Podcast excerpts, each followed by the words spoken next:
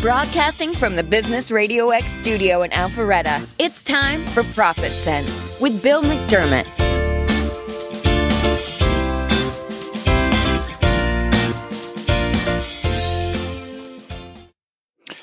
Good morning. Welcome to Profit Sense. This podcast dives into the stories behind some of Atlanta's successful businesses and business owners and the professionals that advise them. We help local business leaders get the word out about the important work they're doing to serve their market, their community, and their profession. I'm your host, Bill McDermott, and this show is presented by the Profitability Coach. When business owners want to increase their profitability, they don't have the expertise often to know where to start or what to do. I leverage my knowledge and relationships from 32 years as a banker to identify the hurdles getting in the way and create a plan to deliver profitability they never thought possible. We have two great guests on the show today, and I want to say welcome to both of them. Ryan Leo with Big Fish Technology. Ryan, welcome to Profit Sense. Hi, Bill. Thanks for having me. And I also want to introduce Scott Siegel. Scott is with Beacon Sales Advisor. Scott, welcome to Profit Sense. Thank you. It's great to be here. Ryan, I want to start with you. So, a lot of times businesses choose an MSP, but they often don't know why they choose an MSP. And by the way, what the heck is an MSP? Can you can you elaborate on that? Yes, the war of the acronyms, right? so MSP stands for Managed Service Provider, and that's uh, it's it's actually quite a generic, a very general and generic term because that could be practically for anything. But it's kind of been the new the new idea of, of IT support. Uh, it's uh, something that's been transformed over the years, and where you, you used to have outsourced IT, your your tech guys would be just hanging out in the office and billing time and material.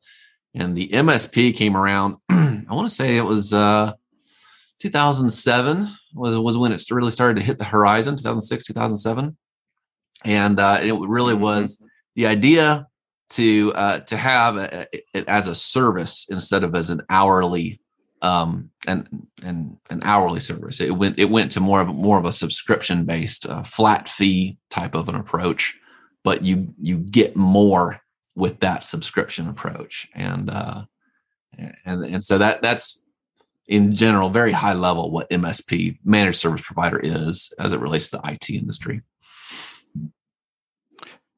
And is there a point in time where a business kind of graduates from maybe a DIY to actually choosing uh, an MSP? Um, there, there is, and it, it really, it really depends on where the, where the business is. You know, a, lot of businesses, um, they either have had IT support in the past, and maybe they had it in the traditional sense, or yes, they've been very do it yourself. Very, there's your other acronym MSP, DIY. They've been very DIY. And, you know, usually when the uh, when the CFO finds himself running around and spending all of his time fixing everyone's IT problems, then that's when there's like this paradigm shift is oh my gosh, I need to do my job. Uh, and and that's when the decision comes up. How do we get a resource that takes care of these daily IT problems? And then even how do we have a resource that carries us forward in our technology roadmap? You know, where where do we go from here as it relates to IT? Because you know this stuff changes really, really fast. And um, and so that's when they start looking at, okay, well, I could hire my own people, right? Employees. Sure. Or I could outsource. And that's when the comparison really, really starts to happen. Um, be- between the two. Um, I think that uh, there's a, there's also the case where you've got a company that's been using managed service provider for a number of years, and they realize it's just not cutting it. Uh, and I'll tell you that probably seventy percent of all of our of our new accounts come on board because they have an existing IT and they're wanting to make a change. Well, that makes sense, and uh, and so I'm going to shift topics. We're we're talking this morning with Ryan Leo with Big Fish Technology. Ryan's company uh, helps business owners understand how business works, uh, which is just as important as as the technical skill. So Ryan, I know you love deep sea fishing. So Mm-hmm. I'm I'm wondering, can you tell us a fishing story uh, from personal experience? And and I will say there is no correlation. Um, sometimes people say, "Oh wow, you guys do you guys do stuff with fishing?" And, and I'll start. A, I'll spin a story about yeah, some sort of tackle or some sort of new lure that we're creating, and then I have to break it down and say, "No, it has nothing to do with fishing." Uh, because because I do love to fish. Um, I love deep sea fishing, and I, I I get out into the Gulf at least once a year with my family and my girls. Um, I have I have uh, three a wife and three daughters, and so um, uh, it's interesting to see which of them uh, gravitate towards fishing. I've got you know one my my uh, soon to be fourteen year old loves to fish, and I took her out on the first deep sea fishing, and you know deep sea fishing. Um, traditionally, you you get in a boat about five o'clock in the morning, and you head off into the sunrise, Yep. um, 50 miles offshore, uh, pulling, you know, out, out in the Gulf, you know, we're usually fishing for red snapper triggerfish, um, some Mingo's vermilion snapper. And, um, and, and I, I got the opportunity to do a 36 hour tour once because normally a deep sea fishing tour, you charter a, a boat, uh, crew of about 15, 16 guys and girls, and you go out for eight hours. I had to do a 36 hour where you leave in the morning, you fish Wow. all day, wow. you fish all night, and then you fish again in the morning, and you just you just you, you know you get some little bit of shut eye while you're on the boat. But what I thought was really cool is how the dynamic of fishing changed between the daylight hours and the moonlight hours, and and the types of fish we were, we were catching um, kingfish at night, and it was you know the, the different fish they they uh they reel in differently. Red snapper you're usually pulling them off the bottom. It's kind of just a lift and reel and lift and reel. Whereas at night when those when the kingfish are uh, are charging and kind of the night hunters if you will they're all over the place. And it's just kind of a walk around the boat and reel them in and and you can only really only have one line in at a time. But it's Yeah. a it's it's a whole lot of fun a whole lot of a whole lot of adventure and deep sea fishing is just one piece of adventure that I like to introduce my family to. But Yeah, that Yeah. is uh, that is a great story. And uh, wow, uh, 36 hours. That's a that's a fishing marathon. yes, yes, it is. It's a it's a whole lot of fun. So back to uh, back to IT. Hmm. Um, can you talk a little bit about what is security awareness in IT? Uh, and if I'm a business owner, should I have a security awareness program? So yeah, and that this is it's kind of an interesting concept. You know, we um, we think about antivirus, we think about backups and all that and all that sort of stuff, and and you know, it's it's uh, it's really it's like it's like we're gearing up. It's like we're putting on multiple layers of armor to defend ourselves from these malicious attacks, right? And so there, there's a concept of you know, well, we can put a whole lot of armor on, but you know, we're arrows are still flying at us, and we're still getting hit by arrows okay, the armor's holding up, maybe it's wearing down in one place. But the idea of security awareness is the education of really the main source that problems happen, and that's of the users of a company. If they Mhm. know what to look out for, Sure. then what we're effectively doing is as we educate our people, as we educate our users, and we we test them, then instead of putting on more armor, what we're doing is we're shrinking our target. We're making a harder target to hit for the for the malicious um, forces that are out there to to either try to get our information or or find a find a chink in that armor. If if we can avoid even getting hit altogether, then that that probably is the is the greatest defense is user awareness. And so we we put uh, um, we we partner up with some great vendors and we put together programs that will not only educate our users but then test them. We'll phish them. You know, it's it's not like and, and it won't be the type of phishing where you'll actually get ransomware or something on your computer, but it will be a okay. Uh, you know, if there's a CEO or a COO that says, "I really want to shore up our defenses, but uh, I don't know how," well, then I'm going to come in. I'm going to educate your people. I'm going to test them, and if they fail one of my tests, if they fail a phishing email that I send them, or I have a couple other ways that I'll that I'll try to extract information, social media, uh, smishing, SMS uh, phishing.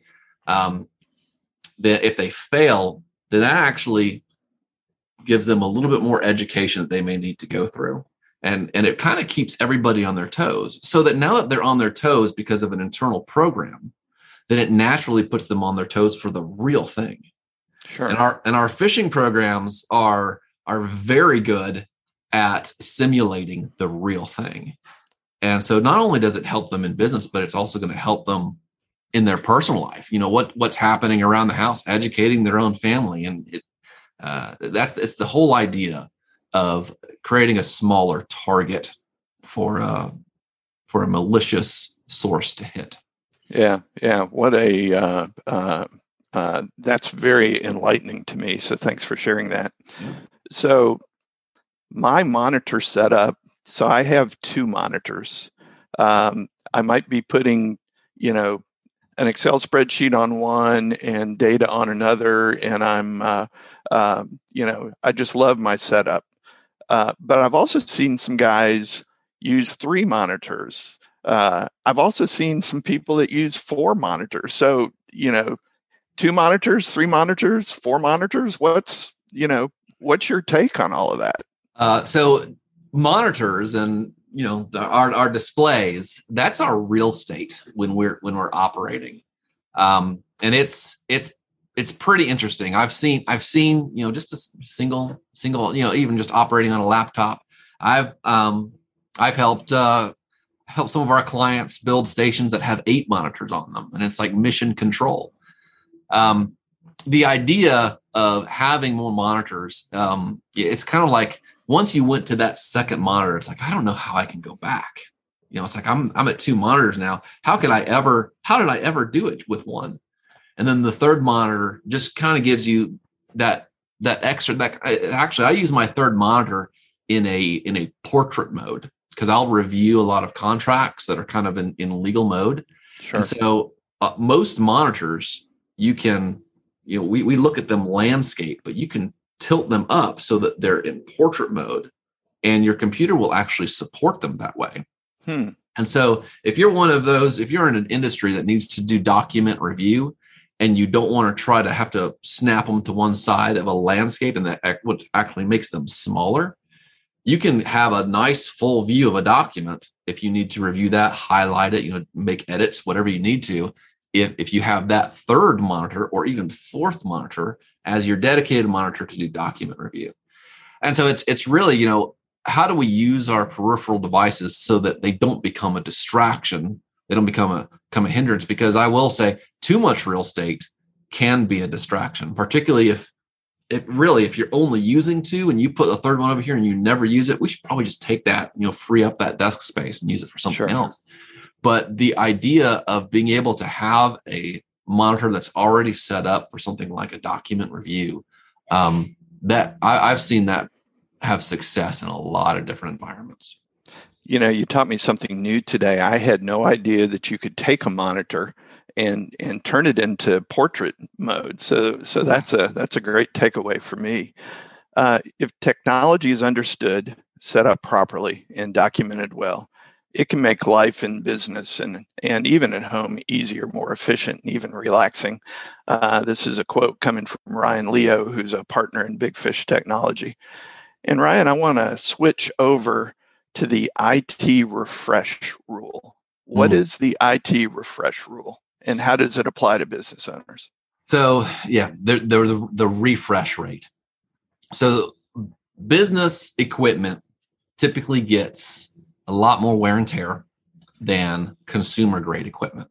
Now you can go to Best Buy and go to Micro Center, you can go to Walmart, you can buy laptops, you can buy equipment from there. And the idea there is when you're buying that equipment, consumer grade equipment, if you look at the warranty on it, it comes with a one year warranty, right? Um, the reason that the manufacturer puts a one year warranty on that is because they expect it to last reliably under strain for one year.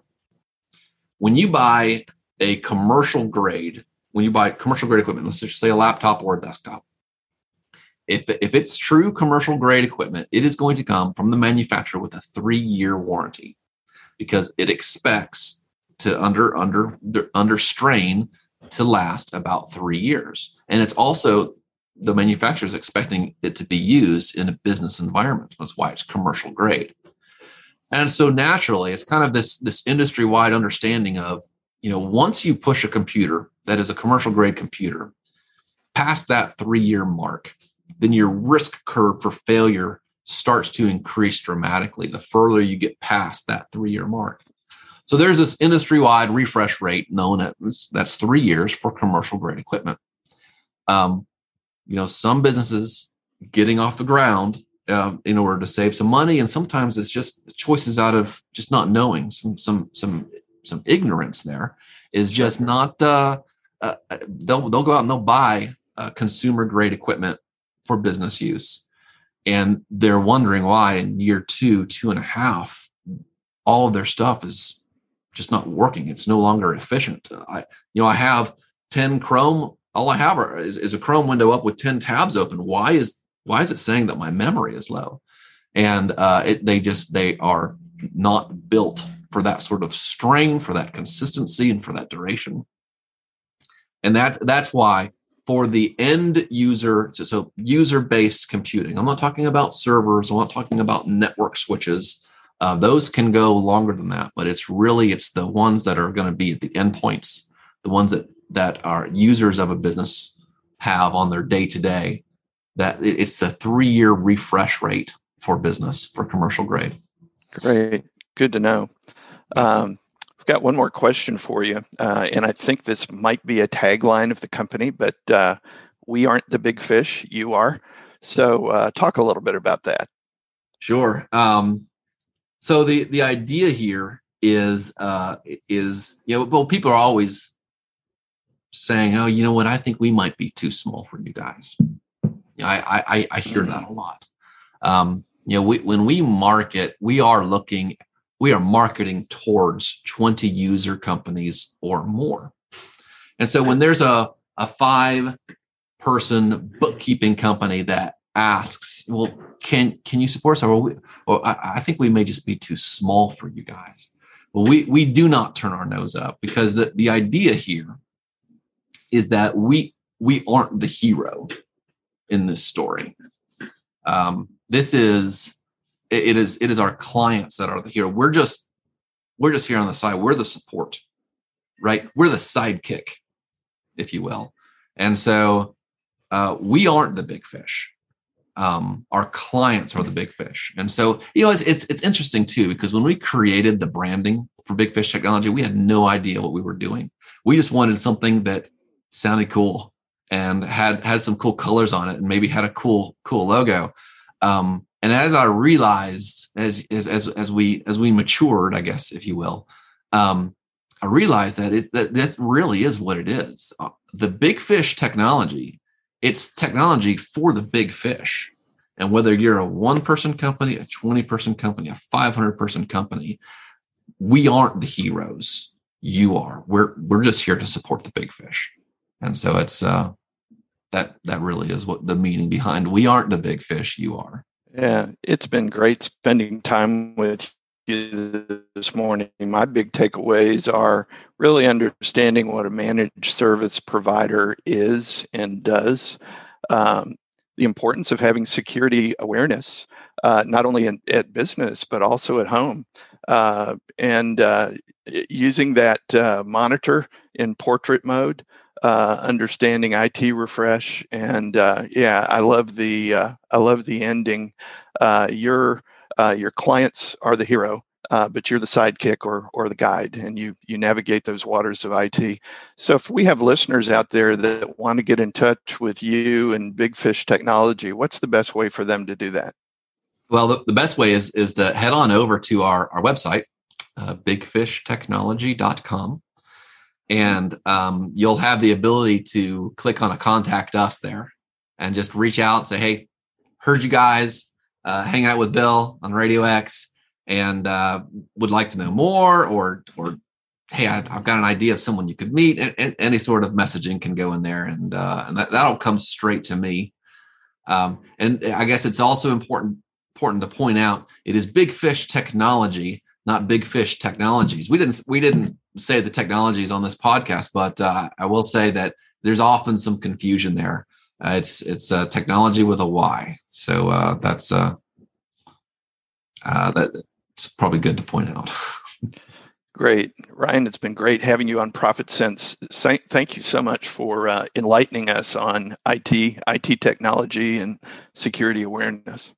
Awesome. Thank you, Bill. Thanks for having me. Nice to meet you. Likewise. Uh, we're now going to turn our time to Scott Siegel uh, with Beacon Sales Advisors. Uh, Scott and I met through a uh, uh, an association and kind of immediately hit it off. We're we're both lifelong learners and and love to read. So, Scott, delighted to uh, spend time with you this morning.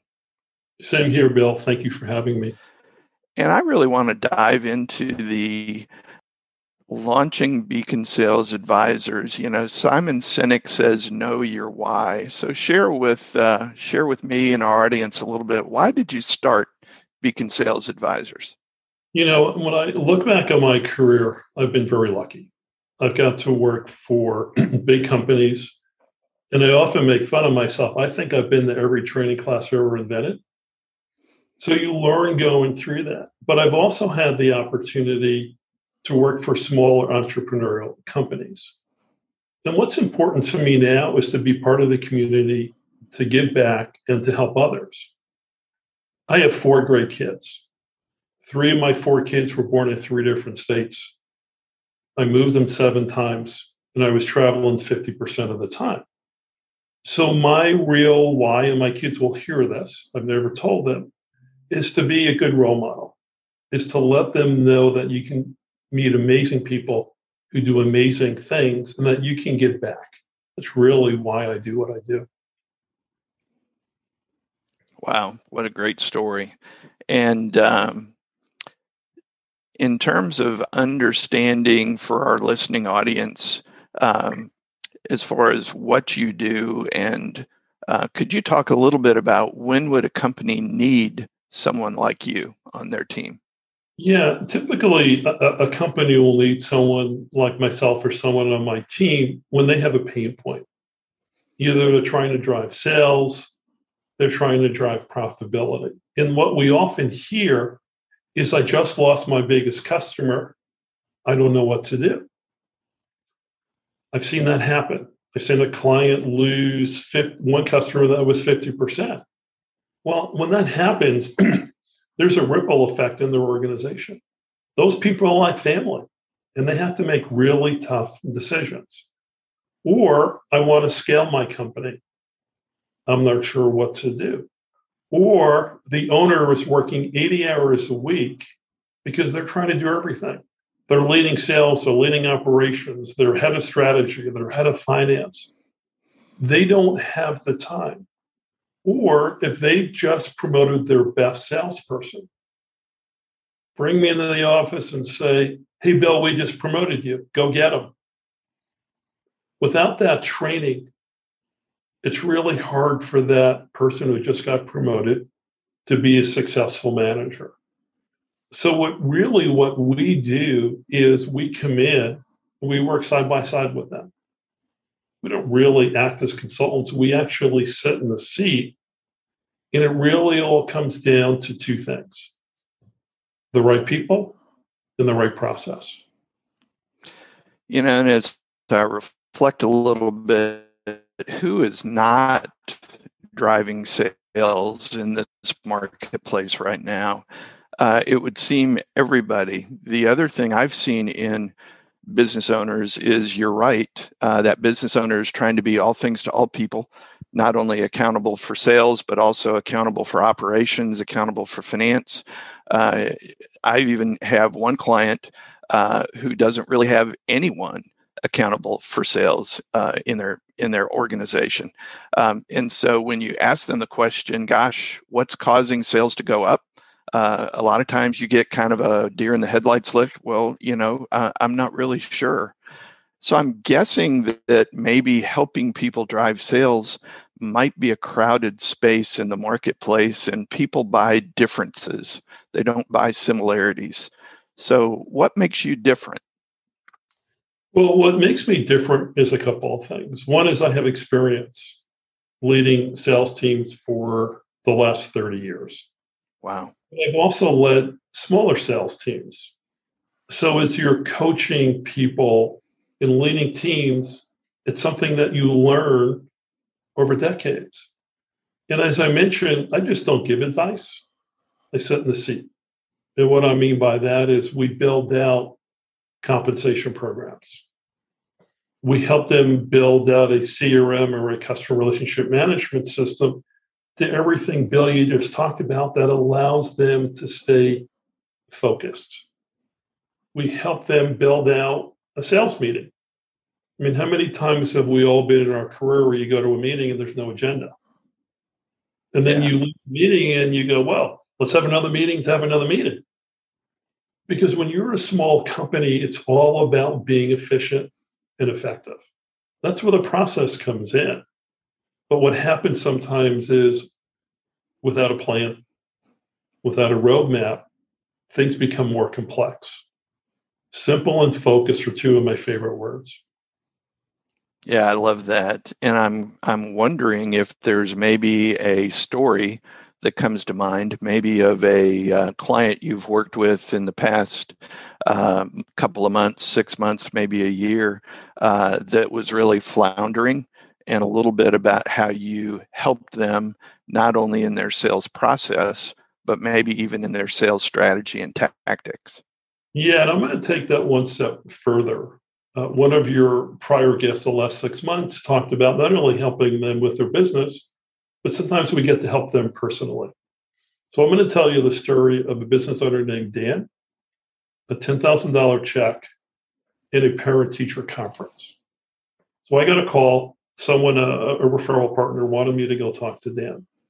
Dan had a manufacturing company, and he believed he could scale this company. So I went and I met with Dan. I said, Dan, how are things going? He said, Scott, I have a big idea. He said, but I hired all these salespeople. I don't really know what they do. I'm not sure they know what they do. And I said, well, do you have key performance indicators? Do you have a quota? How are you paying them? He goes, you know, I'm not really sure. Then he looked at me and he said, Scott, have you ever been to a parent teacher conference? I said, Dan, I have four kids. I think I've been like to a hundred. right? You know, you know how they work. He said, My daughter Lucy, who's 10 years old, we walked in to see her teacher with my wife. And my wife's looking at me like, I hope you didn't do anything. And her teacher wasn't smiling, and he's going, Oh my, I think something's wrong. They sit down with Lucy's teacher. Lucy's project was this simple. If you can give your parents one gift, what would that gift be? Lucy wrote a check to her dad for $10,000. She said, if my dad was home for dinner every night, I would give him $10,000. Wow. So I said, Dan, how was the car ride home? He goes, that's off limits. We're not going to talk about that. he said, but I need your help. I said, great. So what I do to help Dan is I go in and I do a discovery session. The first month is really understanding his strategy, his team. Then we go in and we prioritize what the top priorities are. So one of the things I found was that he didn't have clear territories for his salespeople. He know that he knew that he needed to focus on new business development. And guess what he didn't do? Focus on new business development. I hear that all the time. And he needed to figure out do I need to hire someone? What is the right person to do? So I worked with Dan and his team over three months. And over that three months, we were able to go in and put in a strategy. We were able to go in and identify what key markets, industries, CIOs, CFOs, CEOs that he wanted to go target. We went in and we created territories for his sales teams. We built quotas. We did weekly one to ones. We did weekly sales meetings with agendas. And within that year, we were able to increase his business by 50%. We hired a new salesperson and we brought in a new customer. But more importantly, this is why I love what I do. He said, Scott, I got a call from Lucy's teacher. I'm like, oh, I'm not sure how this is going to go. He goes, Lucy wrote up the check because now I could be home for dinner every night. To me, that's the magic in what we do to help our clients. Wow, that's such a great story. We're talking this morning with Scott Siegel, Beacon Sales Advisor. Scott's the founder of Beacon Sales and co founder of Momentum CPG. He's an outsourced fractional chief revenue officer who focuses on helping small and mid sized companies optimize their sales strategy, process, and execution. And Scott, I want to dive in a little bit uh, to the services that you provide your clients. You've kind of what services you provide for your clients. Yeah, so it really the way that that we think about it, um, it really needs to be tailored to that client specific need. So what we don't have is what I would call an off the shelf program. Right? It really is what their specific needs are.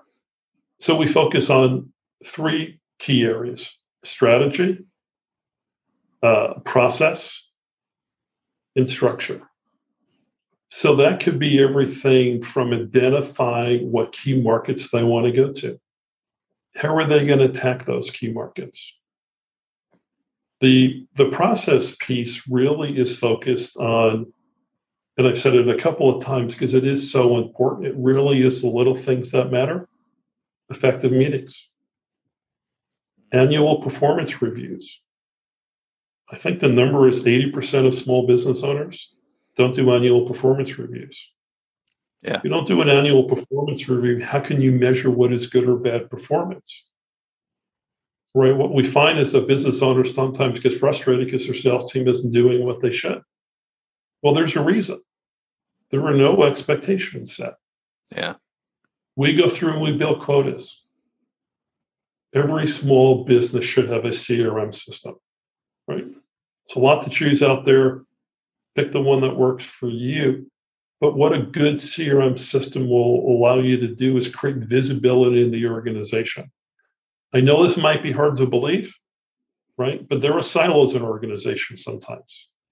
Sales guys over forecast. They don't know what they're doing.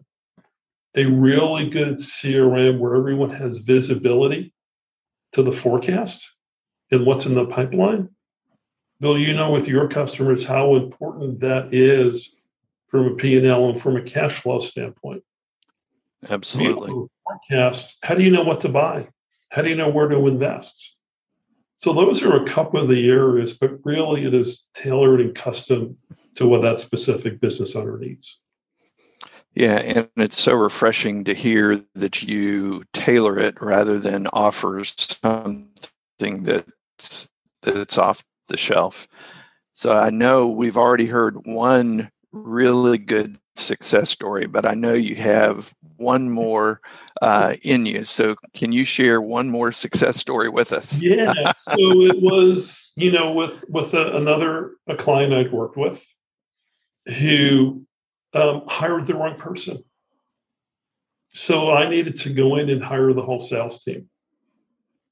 The challenge is with a lot of smaller companies, if you don't take the time to go in and build out a really good job description, a really good compensation plan that incentivizes the right behavior with quotas.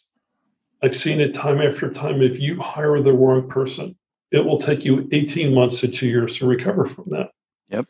So there was one organization where the sales leader was leaving the organization.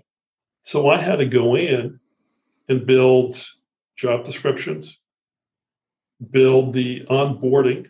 The other thing a lot of companies miss, they don't properly onboard new employees. Think if you're a new employee, you show up on day one and you're going, okay, where's my desk? Where's my computer? Who do I go talk to? How do you feel? We put together a really detailed 30, 60, 90 day program. Then we go through interviewing and there's an art and science to interviewing. So we have specific questions that we carve out for everyone who's interviewing because we look for different things sales, culture fit, um, and any other thing that's important to that customer. So what I did for that specific company is we went in and we hired we we rehired their entire sales organization, and they saw a twenty five percent increase. But more importantly, everyone in the organization who had that sales thing about what salespeople are, if you bring in the right people, that went away. So that's just another example of something that we do as a success. Yeah, that's a that's a great story. So, um, I am almost positive that there is a business owner out there who is not delegating, uh, therefore is not getting the uh, execution out of his sales people. He or she uh, not getting the execution out of the salespeople that that they'd like. Uh, they're not communicating expectations. Uh, they don't have a good process or a good strategy. So, how does that business owner uh, that might be listening in today get in touch with you? You know, it's very simple. They can just send me. They can send me an email to Scott at beaconsalesadvisors.com. And the one last thing, Bill, that I challenge or encourage all business owners or even sales reps is what I call the, the four C's. You want to be clear, concise, and compelling. If you do that, you get to clarity. And that's how that's how you scale a company. It's not about doing more. It's about getting the simple, and getting the simple is really hard. But be clear, concise, and compelling and you get to clarity everything you just talked about. Wow, what a great, what a great formula. Uh, Scott Siegel, Beacon Sales Advisors. Thanks so much for coming on Profit Sense and sharing your experience and your expertise. Bill, thank you. It's always a pleasure, and thank you for having me. So I want to take our our conversation uh, and um, talk a little bit about i have several clients right now that are buying businesses and actually looking for financing to do those. And so what i want to talk about is what are the three things that you can do uh, to absolutely nail your bank presentation? You know approaching a bank for a loan often begins to stir up anxiety and confusion with the owner having no clue where to start. Or on the flip side, an owner may think the process is relatively simple and not realize how much prep work needs to go into a loan request. Business owners are often entrepreneurs and by nature are risk takers. Bankers are actually the opposite. When they make a loan, they have to be 100% right that it was a smart loan 99% of the time. So they tend to be risk adverse. When applying for a loan, it's important to keep these three things in mind. First, have a clear request. You need to know exactly how much money you believe you'll need and be able to explain what it will be used for and how it will be paid back. Second thing is have a compelling case. Uh, know the five C's character, collateral, cash flow, credit, and conditions. And then the third thing is really to have command of your financials. It's important to understand the financial aspect of your business what your financials are telling you and be prepared to address any weaknesses. Growth is always an exciting time in a company. Keep these tips in mind so you're prepared before you make your loan request to your bank. If you want to keep up with the latest in pro business news, follow us on social media for the latest stories. If you want to listen to future po- Profit Sense podcasts, you can find us on profitsenseradio.com. This is Profit Sense with Bill McDermott signing off. Make it a great day.